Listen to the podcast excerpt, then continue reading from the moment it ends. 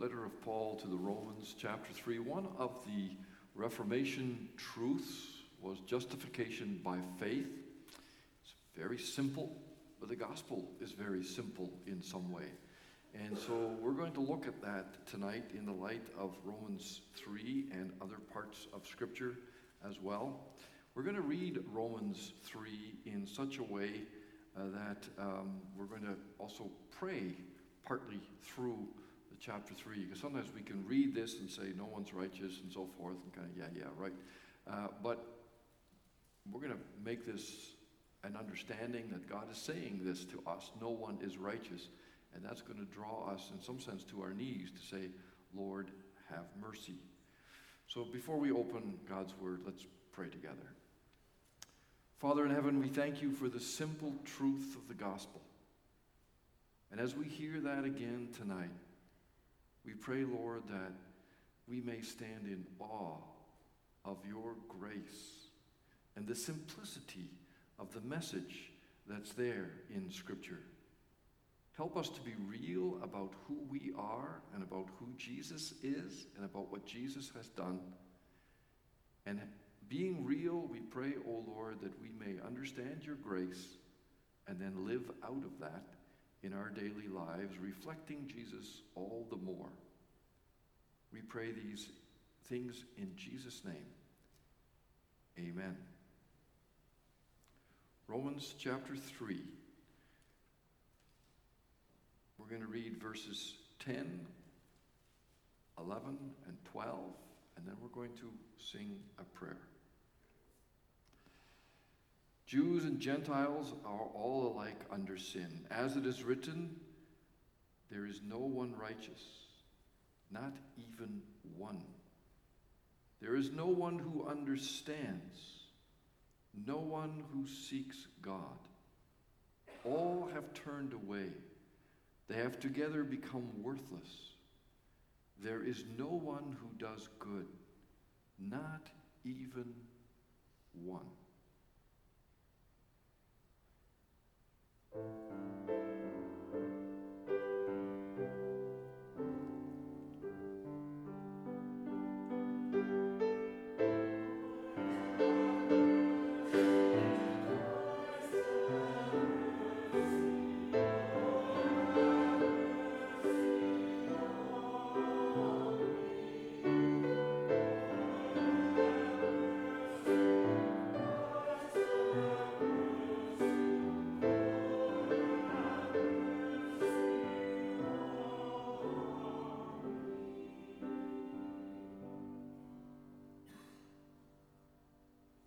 Verse 13 Their throats are open graves, their tongues practice deceit. The poison of vipers is on their lips. Their mouths are full of cursing and bitterness. Their feet are swift to shed blood. Ruin and misery mark their ways, and the way of peace they do not know. There is no fear of God before their eyes.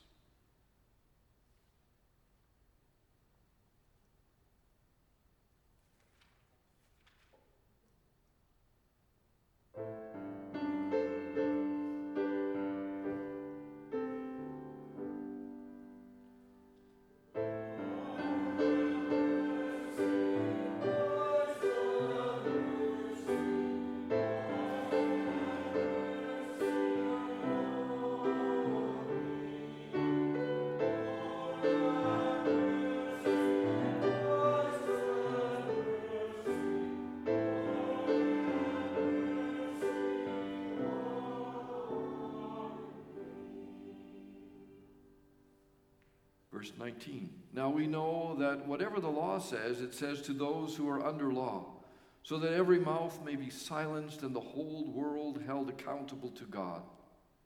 Therefore, no one will be declared righteous in his sight by observing the law. Rather, through the law, we become conscious of sin.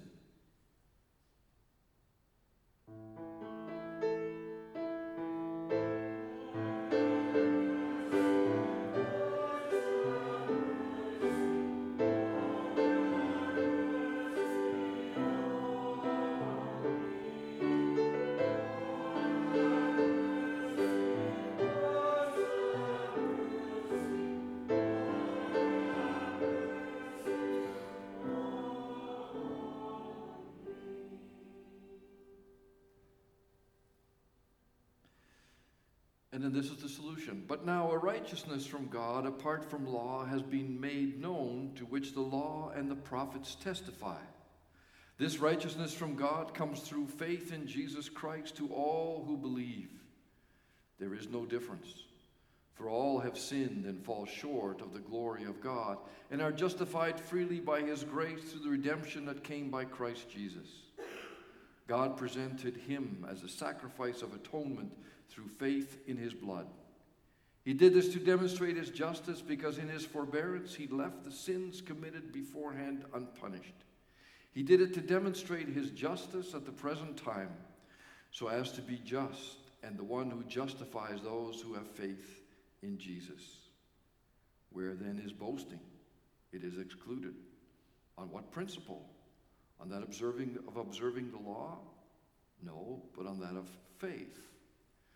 For we maintain that a person is justified by faith, by faith apart from observing the law. Is God the God of the Jews only? Is he not the God of the Gentiles too?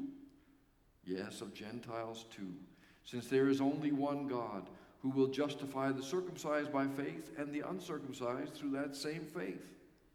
Do we then nullify the law by this faith? Not at all. Rather, we uphold the law the word of the Lord.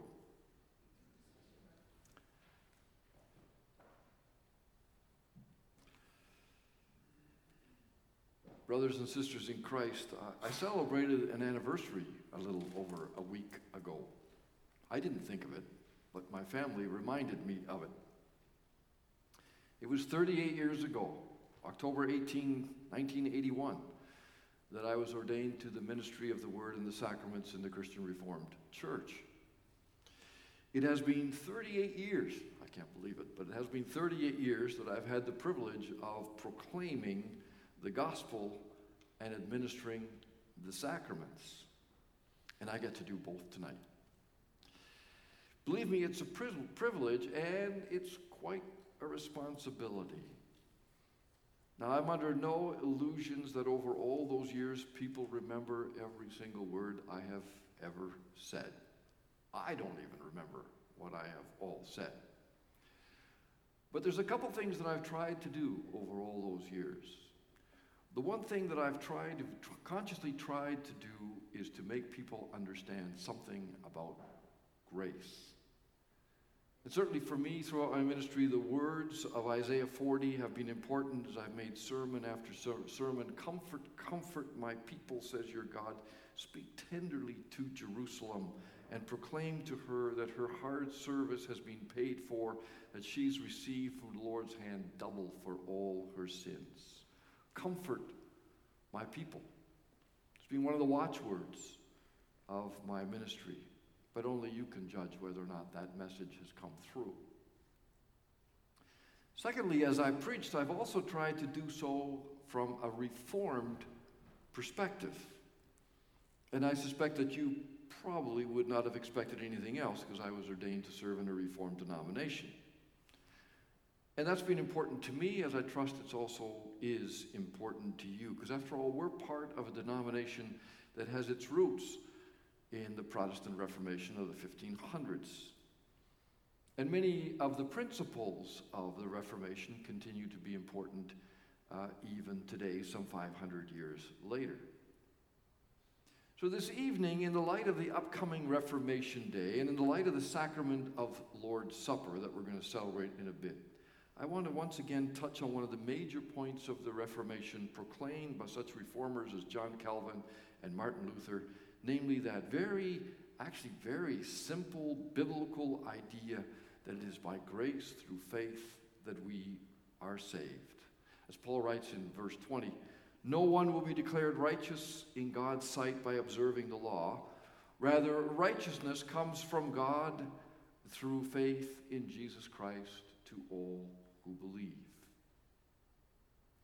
And I want to touch on it again. I still have the opportunity to do so because it's a biblical teaching that people, even today, continue to have difficulties with. Now, as we consider the principle taught by the book of, Romans, we must first need to be reminded of the good news of the gospel. And the good news of the gospel is this it's very simple. God so loved the world that he gave his one and only Son. That's the gospel. That Son, namely Jesus, was perfectly obedient to the Father in that he came to this earth, became like us in every way except that he didn't sin. He walked among us, he tabernacled among us, and then he suffered on a cross and he died on the cross. But the gospel doesn't end there because he rose again from the dead, winning the great victory. That's the wonderful gospel. That's the great good news I've had the privilege to proclaim for all these years, and that's what we commemorate and celebrate every time we come to the Lord's table. Now, why is this good news? Word gospel, good news. What's the big deal about this news? But remember, we just read from Romans 3, verses 9 and following. Those are all quotes from the Old Testament. They paint a rather bleak picture, to say the least, of the human race. They paint a rather bleak picture of what happened once the human race rebelled against the Lord. Now, often when we think of fallen and evil people, our thoughts may go to such people as those arrested for trafficking 39 people in the back of a truck in England, where all 39 were found dead. Or maybe our thoughts go to the two young men charged with the stabbing death of a 14 year old student in Hamilton, or our thoughts go to people like the man who was charged with killing his four family members by slitting their throats in, in, uh, in July, this past July in Markham. Or maybe to the man who took his truck and killed 10 people and wounded 15 others on Yonge Street in April of 2018. Maybe we think about gangs in Mexico who have killed so many, or groups like ISIS.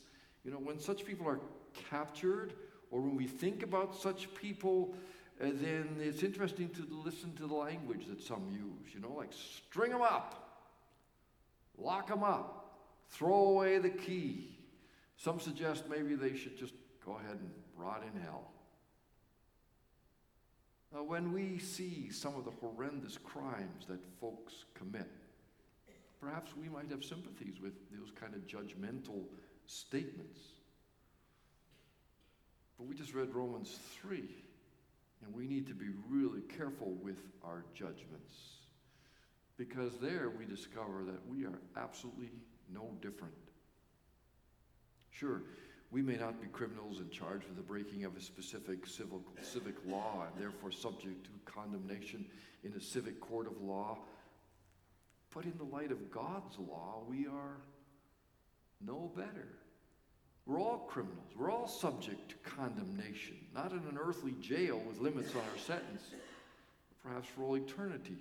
And if there's anything that ought to scare us on this Halloween, it's reading Romans 3. There is no one righteous, not even one. Really? The picture is bleak and scary and dark and all the rest, hence the prayer Lord, have mercy. Christ, have mercy upon me. So, what's the way out? What's the answer to, to such darkness and such misery? Well, we've been given the answer. We've already heard the answer. It's the good news God gave his son, God sent Jesus. The solution to the misery that we are in is God sending Jesus. Now, did you notice I didn't say anything about us doing anything? God does not tell us to pay so much money or to say so many prayers or to believe hard enough or even to come to church so many times a year or per month or per week. He doesn't even tell us to live normally, nor morally decent lives in order to make that message of Christ ours. The way out of the darkness, the way out of our misery, doesn't involve any sort of confidence in our own abilities to do anything, and for good reason, we can't. Because the biblical testimony is we're dead in our sins, and dead people really can't do much. So, what's the way out of our darkness and condemnation? Christ. Christ alone. How are we made righteous? How are we made right in our relationship with the Father? Righteousness comes from God. Righteousness from God comes through faith in Jesus Christ to all who believe, says Romans 3:21. Being made right with God so that there is now no condemnation comes through the completed work of Christ, not through anything that you or I may be able to do or say. It's interesting, that's what the Philippian jailer learned in Acts 16. He was guarding the missionaries, Paul and Silas, who had been thrown into prison because of a number of trumped up charges. And then while in prison, there was that earthquake, and all the prisoners were freed. And thinking that all the prisoners had escaped, the jailer pulled his sword to take his own life rather than face the wrath of his superiors. However, seeing what he was about to do, Paul stopped him and, and told him, Hey, none of the prisoners have escaped. There's no need for you to end your life. And the Philippian, who had probably heard the apostles singing in their jail cells, then asked the question that's been repeated over and over again by millions of people What must I do to be saved? What must I do? The church over the years seems to have picked up on that word do and made it an emphasis. What must I do? That's a good word for Western culture. We, we love it because we're people who love to do. And we're people who are defined by what we do. And in response to the Philippian jailer, Paul said, Believe on the Lord Jesus Christ and you'll be saved. Again, it's almost like he made it a work. Do something, believe. But what Paul really was doing, it seems to me, was simply pointing the jailer to Jesus, who Jesus was, and what Jesus had done. And it all sounds so easy. But it really is rather simple. So simple, as a matter of fact, that it's in danger of being misunderstood or its importance underestimated. When it comes right down to basics, Christianity is very, very straightforward. Christ alone. Michael Horton, in his book Putting Amazing Back into Grace, suggests that the Reformation emphasis on faith alone has been eroded over the years. And he's had, he has some difficulty with modern day Christianity that, that tends to put so much emphasis on the personal decision to accept Jesus.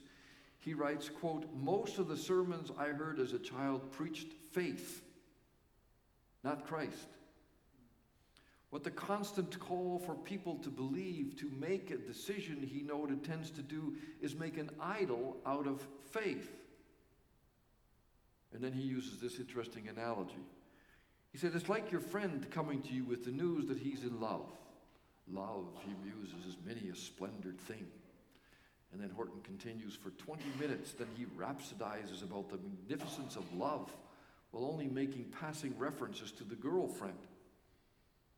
And then he asks, would it not be at least would it not be at least a possibility to surmise from this that he's more enchanted with, with falling in love than with the girl? And then he goes on and he suggests that he, this can easily become our problem with our faith in the Lord. He says, obsession with the act of faith replaces the centrality of the object of faith, Jesus Christ. As having love can replace one's fascination with his girlfriend, so having faith, the act, can push Christ himself, the object, out of the picture. Stop looking to faith and start looking to Christ. That looking to Christ, says Horton, after all, is faith. What must we do to be saved? asked the jailer. Look to Jesus receive the, the gift of righteousness apart from the law that comes from him. It's really quite simple and quite liberating. The church in the 1500s needed to hear this, and the church today needs to hear this statement again because we have a tendency to make faith so complicated. We add so much to it. However, when you tell people it's this simple, you can almost hear people begin to question well, what's the catch? We all know that nothing comes free in this world. Everything has its price. Get real. It cannot really be that easy. What do I have to do to gain eternal life? What do I have to give? Surely, as sophisticated as we are in this world and as technologically advanced as we are, such a simple requirement is not enough. There must be more. It's interesting that such a way of thinking is nothing new. In 2 Kings 5, there's this fascinating story about an Assyrian general by the name of Naaman. This great general was afflicted with leprosy, a terrible disease that meant almost certain death for him. And from a Jewish servant girl, he heard about a prophet in Israel who could heal him. And following that lead, he ended up at the home of Elisha. And Elisha told him through his servant that Naaman was to go to the Jordan River and wash himself seven times. And that was something the general couldn't stomach. He became angry. And he went away fully prepared to return to his own, home as still a sick man. Naaman said, Are not Abana and Pharpar, the rivers of Damascus, better than any of the waters of Israel? Couldn't I wash in them and be cleansed? In other words, how unsophisticated can you get?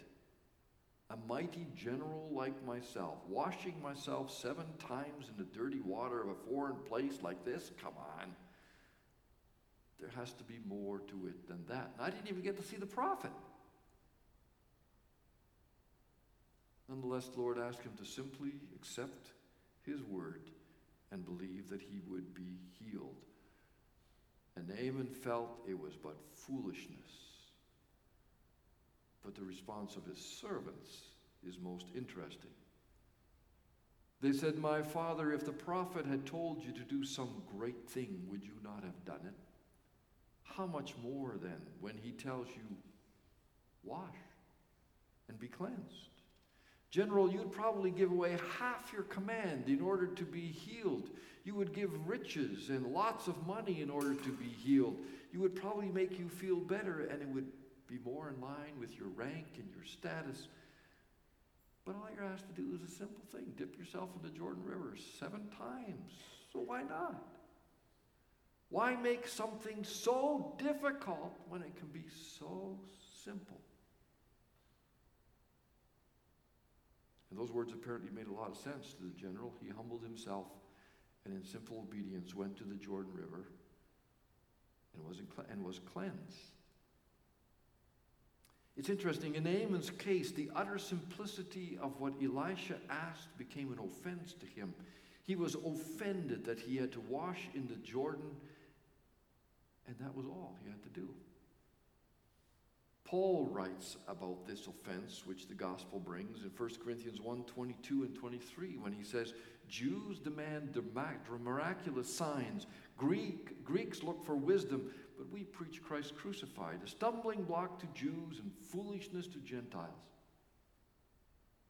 And he continues in that passage, as well as in the passage we read earlier from Romans 3, to talk about how the Jews felt that they had to add all sorts of good works, all sorts of legalism to the gospel in order to make it more acceptable. Meanwhile, the Greeks felt they had to add all sorts of philosophy and knowledge to their religion. Others would suggest that salvation comes through inner contemplation or becoming one with the universe. Still, others would suggest that salvation is ours only when we truly experience and practice the special gifts of the Spirit. Unless you have a special blessing or so, you'll not really know the Lord. Unless you have this deep inner feeling, it's not real. The Bible would have us know there's no special trick to making salvation ours.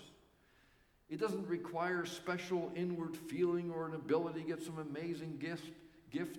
It doesn't require living, uh, knowing everything there is to know about the Bible. It doesn't even require exactly living right, or as we have interpreted living right is. It doesn't require an ability to pay or anything of the sort. Rather, as Michael Horton suggests, stop looking to faith and all sorts of other musts and start looking to Christ. That looking to Christ, after all, is faith. And when we think of the truth of the scriptures, we ought to note that even the faith we have is a gift from God. We always need to recognize that we do not somehow, in any way, shape, or form, save ourselves. A Christian can never pat him or herself on the back and give self congratulations concerning an ability to believe or to make some good choices in life. Wow, in life. Wow, I, I, I made the right choice for Christ. No, it is by grace you have been saved through faith, and this is not from yourselves in any ways. It's a gift of God, not by works, so that no one can boast, writes Paul in Ephesians 2. The Belgic confession that we're going to confess in a little bit as we are at the table, one of our forms of unity says, But Jesus Christ is our righteousness. Jesus is the only ground of our salvation. Jews and Gentiles either stumbled over such a simple gospel message or they took offense at it. What about you?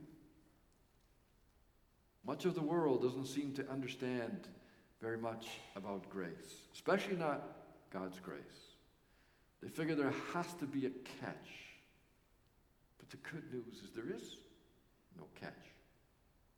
Look to Jesus.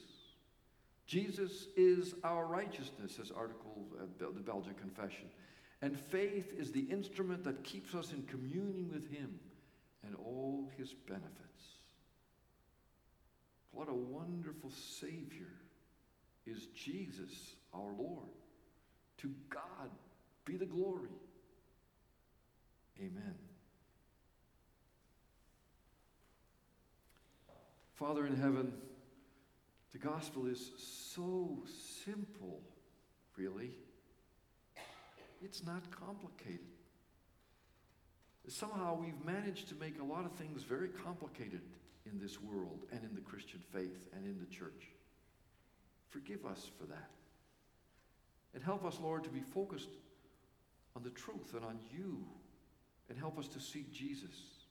And now, as we're about to go to the table of the Lord, we pray, O Lord, that we may seek Christ and Him alone.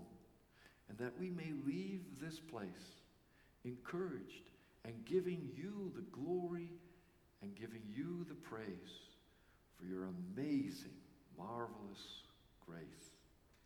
And then, Lord, we pray that we may take that and that we may live out of that, that we then may want to serve you all the more and all the closer and all the more dearly, so that our lives reflect your grace and your love. Hear our prayer. In Jesus' name we pray. Amen.